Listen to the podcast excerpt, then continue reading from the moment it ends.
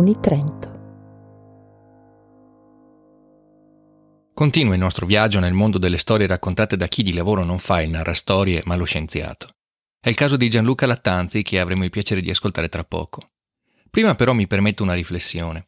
Raccontare storie è certamente una delle più antiche attività di noi esseri umani, lo facciamo per esplorare delle idee, per capire la realtà, ma anche per condividere esperienze, per imparare. È un vero e proprio atto di condivisione di immagini, di esperienze, di sentimenti. Shakespeare, che forse è il più grande raccontatore di storie di sempre, ha creato personaggi immortali proprio perché questi vivono una dimensione molto umana di dubbio, di incertezza, di passione, di potere, di gelosia, di paura e di tutti quei sentimenti che conosciamo molto bene. Attraverso i suoi personaggi noi capiamo qualche cosa su noi stessi. E questo è forse il vero senso delle storie, capire chi siamo, per chi ascolta ma anche per chi racconta. Dopotutto davanti a noi c'è un grande buio e le storie ci aiutano a fare un po' di luce, a guardare avanti, almeno un pochino. E questo è il caso della storia che ascolteremo oggi. Si tratta di una vicenda molto personale, intima, alla quale possiamo fare riferimento in un modo o nell'altro tutti quanti, che parla proprio a noi in maniera universale. Il tema, lo vedrete, è la timidezza, ma anche l'amicizia e il rispetto.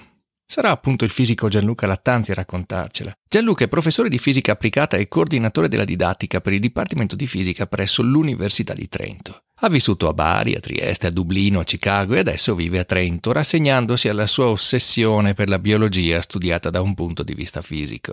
È in attesa che gli extraterrestri lo vengano a prendere e allora si esercita studiando lingue piuttosto esotiche quali l'ungherese e il giapponese.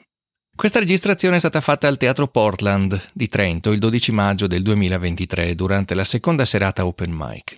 Per chi fosse curioso di sapere di più sugli open mic, l'invito è di ascoltare le puntate 11 e 12 di questo podcast. Però in realtà poi ascoltatele tutte, perché sono tutte strepitose.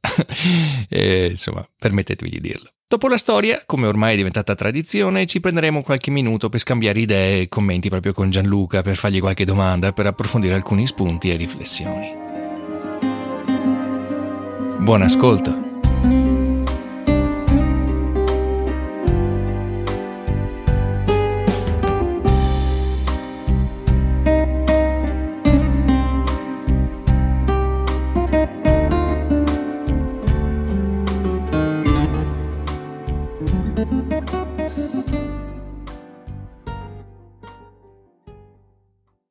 Premessa, se siete venuti qui per sentirmi parlare di fisica, rimarrete delusi, perché in realtà io vi parlerò del lato umano e di come il nostro mondo interiore determini poi le nostre scelte.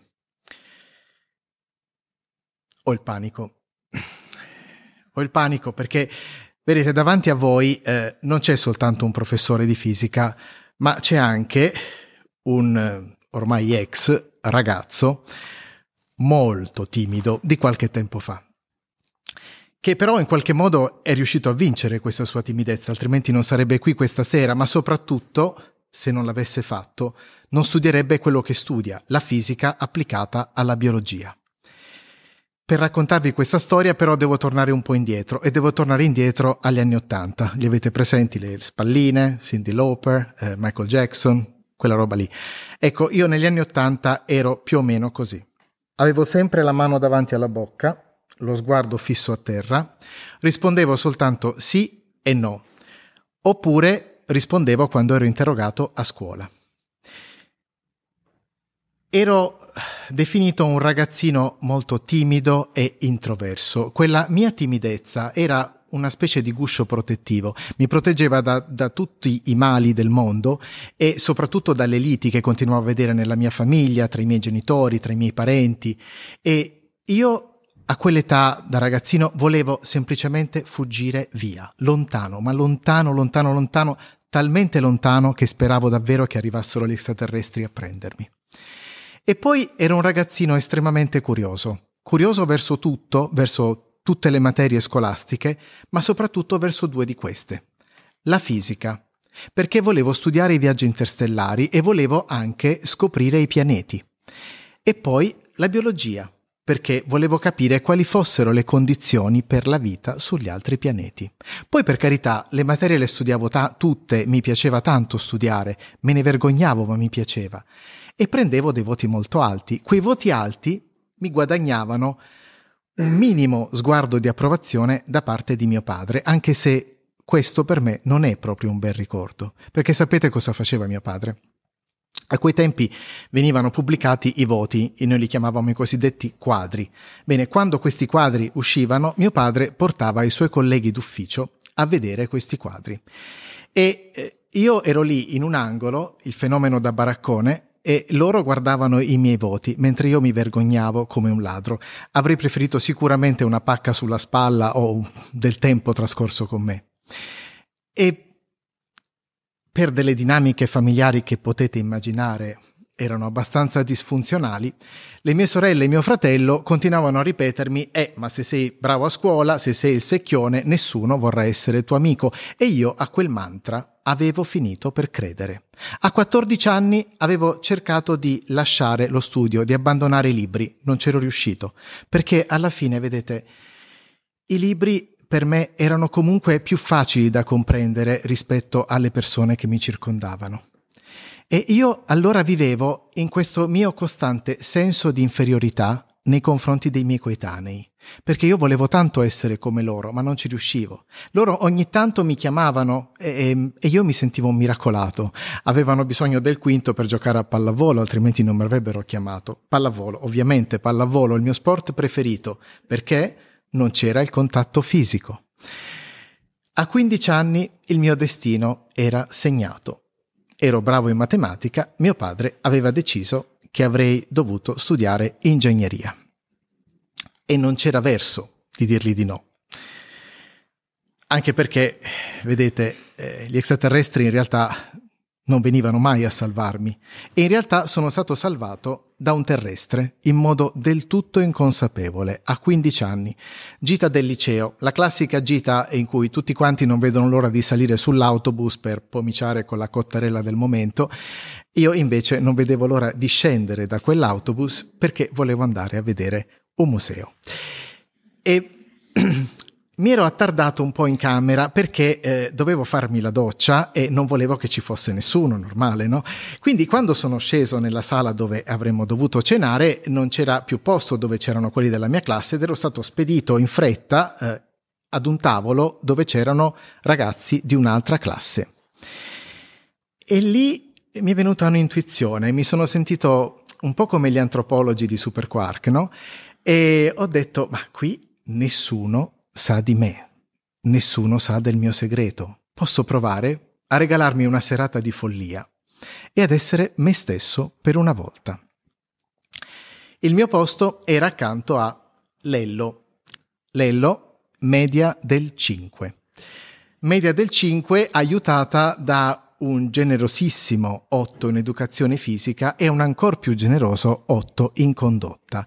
Una collezione di rimandature che faceva il pari con la mia collezione di francobolli e biondo, occhi azzurri, simpatia travolgente, battuta pronta. La battuta pronta ce l'avevo anch'io, soltanto che io le battute non le facevo mai, perché avevo sempre paura del giudizio degli altri. Ma quella sera no, non mi conosceva nessuno. E allora, come a pallavolo, io alzavo, lei lo schiacciava, dopo un po' aveva cominciato ad alzare lui e schiacciavo io, tutto il tavolo era lì a ridere. Il tutto con lo sguardo incredulo della mia professoressa di latino che a un certo punto mi ha visto saltare e abbracciare quelli dell'altra classe, convinta che mi avessero dato qualche sostanza psicotropa. Quando sono tornato in camera con quelli della mia classe, hanno visto un sorriso sulla mia faccia che non avevano mai visto prima. E quindi io ricordo pacche sulla spalla e gente che mi diceva ah, è rimorchiato stasera. Eh? E io ovviamente con loro non parlavo perché loro sapevano il mio segreto, quindi non dicevo nulla, ma dentro di me sapevo che era cambiato qualcosa. Io quella sera avevo scoperto che ero in grado di divertirmi e di far divertire la gente. Per me era una novità assoluta. Il giorno dopo dovevamo visitare Villa d'Este a Tivoli. A me è sempre piaciuto camminare e quindi eh, avevo passeggiato da solo ovviamente e avevo ripensato alla serata di follia che avevo avuto e, ed ero felice perché dentro di me avevo un piano. Mi bastava evitare quelli della mia classe e uscire con quelli delle altre classi. Allora avrei potuto continuare a studiare tranquillamente e poi nello stesso tempo divertirmi e far divertire gli altri. Mi ero seduto ad una fontana perché non volevo eh, salire sull'autobus perché salire con i miei compagni quando potevo ancora stare da solo, no? E quando ho visto Lello che mi salutava da lontano, evidentemente felice di vedermi, e mi veniva incontro. Gianluca, Gianluca, e fa, oh, lei lo dice sempre oh, eh. Oh, ma lo sai che ieri mi sono divertito un casino? Io, nessuno mi aveva mai fatto un complimento del genere. Io, beh, grazie, anche io. Fa, oh, ma lo sai, ho parlato con quelli della tua classe, mi hanno detto che sei il più bravo della classe. No, te l'hanno detto. Io in quel momento, vi giuro, volevo sprofondare, volevo che si aprisse una botola davanti a quella fontana, volevo semplicemente scomparire. E, e, il tutto ero diventato viola, verde, giallo, sudavo freddo davvero, il tutto mentre Lello mi guardava con questi occhi che passavano dallo, dallo stupore all'incredulità e alla tenerezza.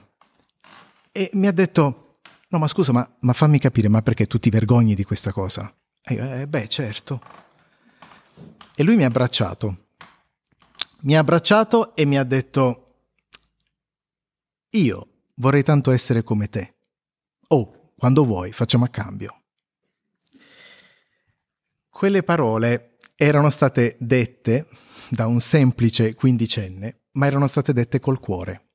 E quelle parole hanno aperto in me un mondo completamente diverso, mi hanno fatto capire che la timidezza non mi aveva protetto proprio da niente, non era stata uno scudo, anzi era stato il freno a mano costantemente tirato nella mia vita.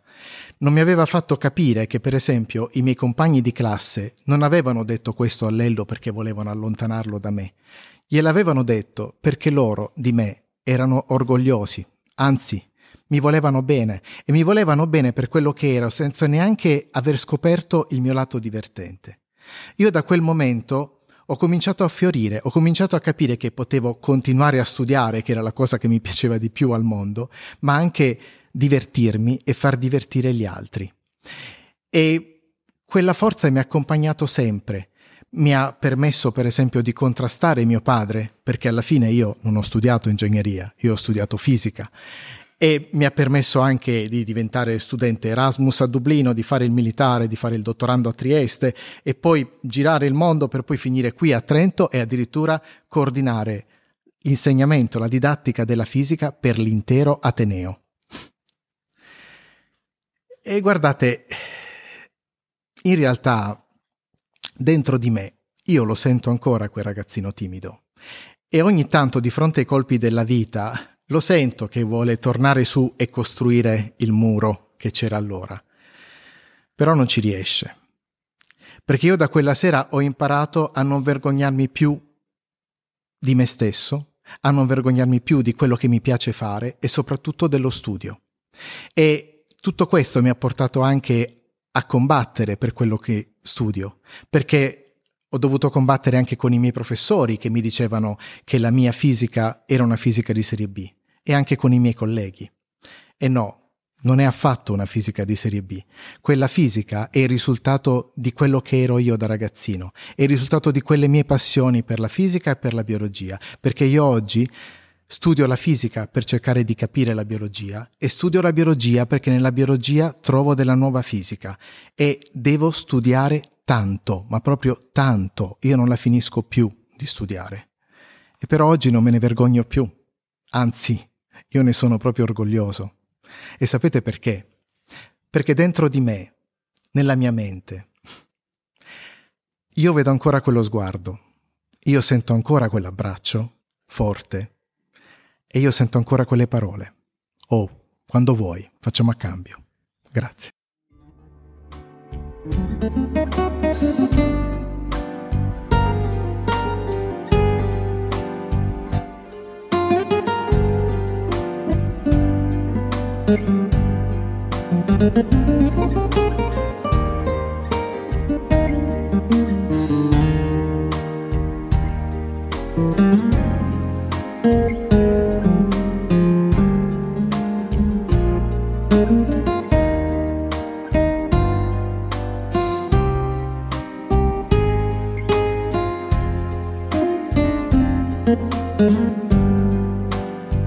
Grande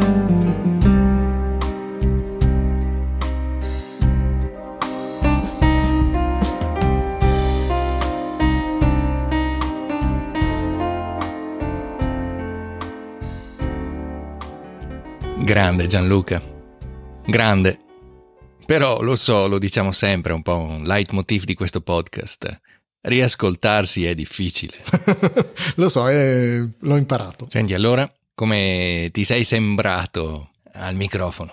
Beh, più che altro, sì, a parte la voce, la pronuncia delle vocali che cambierei, il mio accento che, che passa dal pugliese a non si sa bene cosa ogni tanto, eh, però è emozionante perché comunque mi rendo conto che sono venuto fuori davvero per quello che ero e ho descritto bene come ero io a 15 anni e quindi riascoltarmi e rivedere quel quindicenne mi fa un po', sì, sicuramente mi fa emozionare. Veniamo alle cose importanti. Quindi tu eri un adolescente che non pomiciava. No, per niente. No, sono stato anche un adulto che non pomiciava. diciamo che si è protratto un bel po'. Vorrei dire due cose su di te, perché anche se non se ne parla veramente nella storia, credo che possa essere interessante per chi ci ascolta. Perché tu sei una figura che dal punto di vista scientifico rappresenta una particolarità. Tu sei un professore al Dipartimento di Fisica, ma in realtà ti occupi di biologia, no? Mi occupo soprattutto di biofisica computazionale, cioè di utilizzare la fisica computazionale, i computer, per eh, cercare di capire come si muovono le proteine, le biomolecole in generale e tutta la materia che compone le nostre cellule. Quindi mi occupo principalmente di fisica applicata alla biologia. E qui sta proprio la particolarità. Quindi in realtà tu non sei un fisico, tu sei un biologo. No, sono un fisico, a tutti gli effetti sono un fisico, però eh, sono molto appassionato dalla biologia e sono direi affascinato dalla biologia. Mi piace l'idea che la fisica mi permetta di capire la biologia e soprattutto studiare la biologia mi permette anche di individuare delle nuove avventure per la fisica e anche una nuova fisica. Quindi eh, da questo punto di vista il mio interesse è fisico. Quindi tu sei un fisico che studia sistemi biologici. Perché? La biologia sta portando ad una nuova fisica che se vogliamo è proprio la fisica della complessità, quella che poi ha portato anche il premio Nobel di, di Giorgio Parisi, che infatti si è anche interessato di biologia. Sì, certo, Giorgio Parisi che ha vinto il Nobel nel 2021 proprio per lo studio di sistemi dinamici complessi. Quindi i biologi devono tremare perché stanno arrivando i fisici. Eh, io non li vedo tanto tremare. Eh, alcuni di loro sì, ma altri sono affascinati, si stanno creando delle belle sinergie. Io stesso al momento nel gruppo ho un dottorando che ha seguito un percorso particolare con una laurea triennale in biotecnologie e adesso sta appunto studiando per un dottorato in fisica. E devo dire sono figure molto interessanti perché portano dei punti di vista diversi e restano anche affascinati dalla fisica un po' come io sono rimasto affascinato dalla biologia.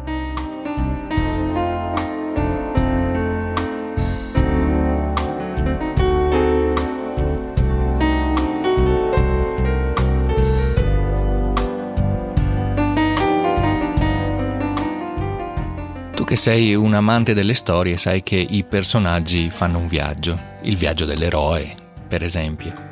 Però anche tu, cercando di unire fisica con la biologia, stai facendo un tuo personalissimo viaggio. Vorrei dire un viaggio scientifico.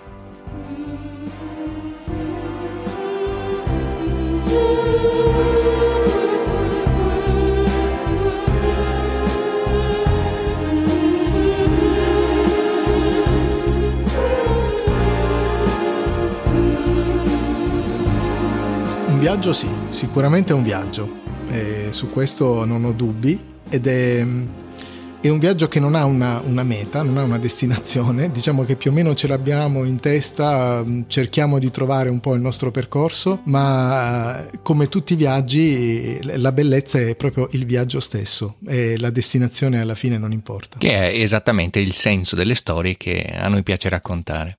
Stai facendo un viaggio che ti piace? Decisamente. E da come lo dici, Si sente che non stai scherzando. La verità è che la scienza è proprio una passione che ti entra dentro, che ti tiene sveglio la notte, l'abbiamo visto anche in altre puntate di questo podcast. E alla fine chi fa scienza vive veramente qualcosa di profondamente umano. Molto spesso l'opinione pubblica non se ne rende conto, però è proprio così. Qui c'è tanto di umano e non è la scienza quel campo così asettico che spesso viene dipinto, non è così, la scienza è fatta di passioni, è fatta di emozioni e questo non dobbiamo mai dimenticarlo, studiamo perché siamo incuriositi, perché ci appassioniamo e secondo me è giusto che venga fuori la passione con cui noi ci dedichiamo al nostro lavoro. Il buon Richard Feynman diceva che la scienza può spiegare il come delle cose, ma alla fine non può arrivare a darci il perché.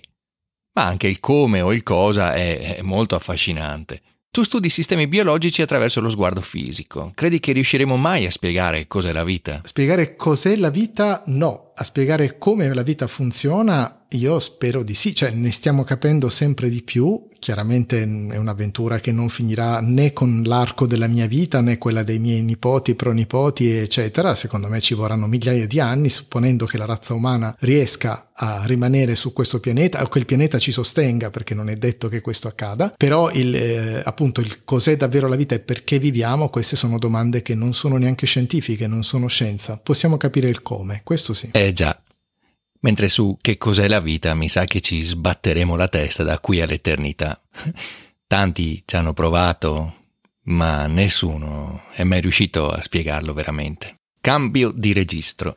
Chiudiamo con il capitolo scienza e torniamo a te, alla tua storia personale, perché credo che ci sia tanto da imparare dalle vicende che ci hai raccontato. Abbiamo capito che eri un tipo timido, che non pomiciavi mai, e invece adesso i giovani hanno davanti agli occhi esempi di ragazzi e di ragazze che non sono timidi per niente, dei gran pomicioni per dire. Sono questi i modelli che, che, fanno cose favolose, sono gli youtuber, gli influencer, roba da starci male, da vivere stressati, da essere invidiosi.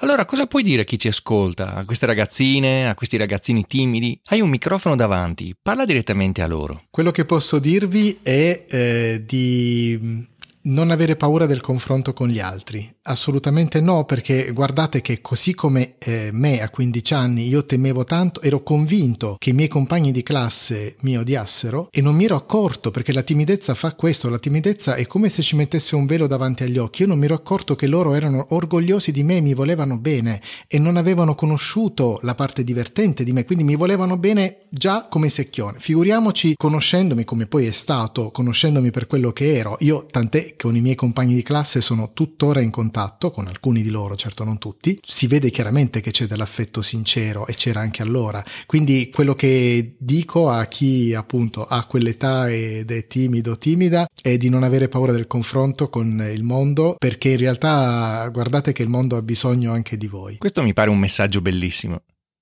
E poi credo anche che in fondo va bene essere timidi, nel senso che uno può anche accettarsi per quello che è, anche se poi il mondo fa di tutto per cambiarti per uniformarti a quello che è il modello migliore. Però, appunto, dalla mia esperienza di ex timido, non c'era cosa peggiore che potessi sentire di qualcu- qualche adulto, soprattutto, che mi diceva: Ah, ma non essere timido perché non sei come quello, perché non sei come quell'altro.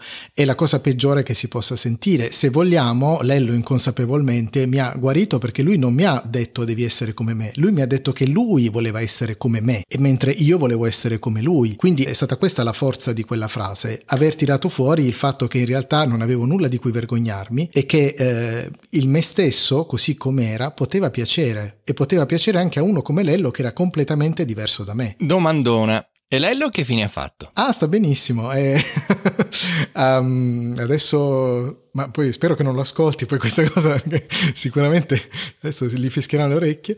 E vive a Brescia dove mh, uh, fa un lavoro e poi anche un ristorante eh, di cibo pugliese ha tre figli e ci sentiamo ogni tanto eh, aiuto anche a volte i figli a studiare e ci divertiamo a prenderlo in giro io e i suoi figli eh, quindi no no sta benissimo. Bene perché ti devo dire che mi era simpatico. E tu perché hai voluto metterti così tanto nudo? Che cosa ti ha spinto a farlo? Siccome abbiamo lavorato in quelle serate in cui ci siamo visti, abbiamo lavorato anche sul, sul, messaggio, sulla forza del messaggio, ecco io volevo anche trasmettere questo messaggio soprattutto ai ragazzini di oggi che sono come io ero allora. E quindi mi sono detto, anche se comunque mi è costato, perché mettere in gioco dei sentimenti così personali, anche delle storie che riguardano magari la propria famiglia, non è facile, e mi è un po' costato, però eh, l'ho fatto con l'idea proprio di, di, di, coinvolgere chi magari sta passando le stesse, la stessa situazione e non è giusto che si chiuda alla vita. E io sono stato fortunato, però tante volte mi sono chiesto cosa mi sarebbe successo se non avessi incontrato un ragazzo come Lello, e, perché i problemi dei teenager sono quelli e spesso quando non fanno gli incontri giusti possono andare incontro anche a situazioni molto negative, autodistruttive, autolesioniste. È per questo che l'ho fatto. E io ti ringrazio per averlo fatto. La tua storia è importante anche perché oggi eh, le giovani, i giovani, sono strattonate in, in mille direzioni diverse, spesso molto digitali, e quindi stanno perdendo un po' il piacere delle interazioni umane che però sono importantissime. Anche questo mi ha convinto perché ho voluto portare non tanto la storia di, di, della fine degli anni Ottanta, di, di, come eravamo noi, ma soprattutto far capire che eh, uno sguardo fa molto di più di tante cose. Avere quello sguardo puntato contro che mi faceva capire chiaramente, senza dire parole da psicologo, ma mi faceva capire chiaramente che io proprio non c'ero con la testa, che mi stavo vergognando di una cosa di cui qualunque altra persona sarebbe stata orgogliosa, quello sguardo io me lo ricordo ancora ed è così, le interazioni umane sono così, niente può sostituire lo sguardo, l'abbraccio, il contatto fisico e Sembra strano che a dirlo sia io che appunto da ragazzino evitavo il contatto fisico con tutto me stesso, però queste sono le cose che salvano, le interazioni umane salvano.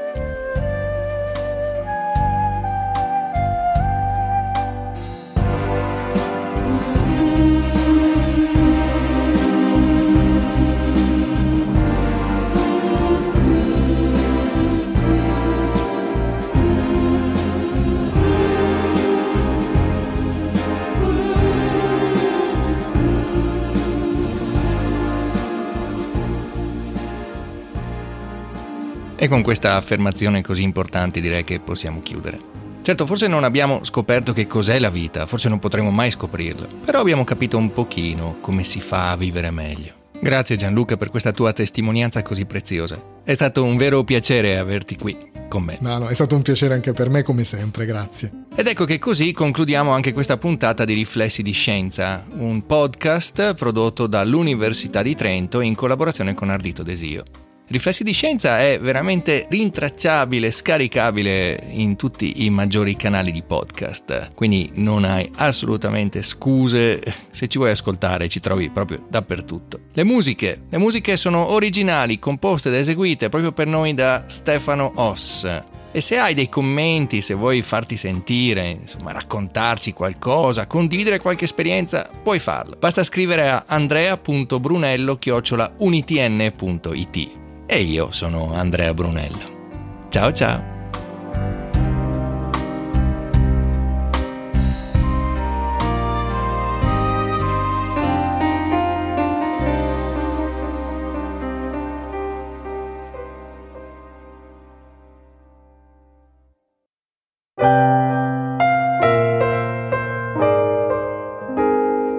Uni Trento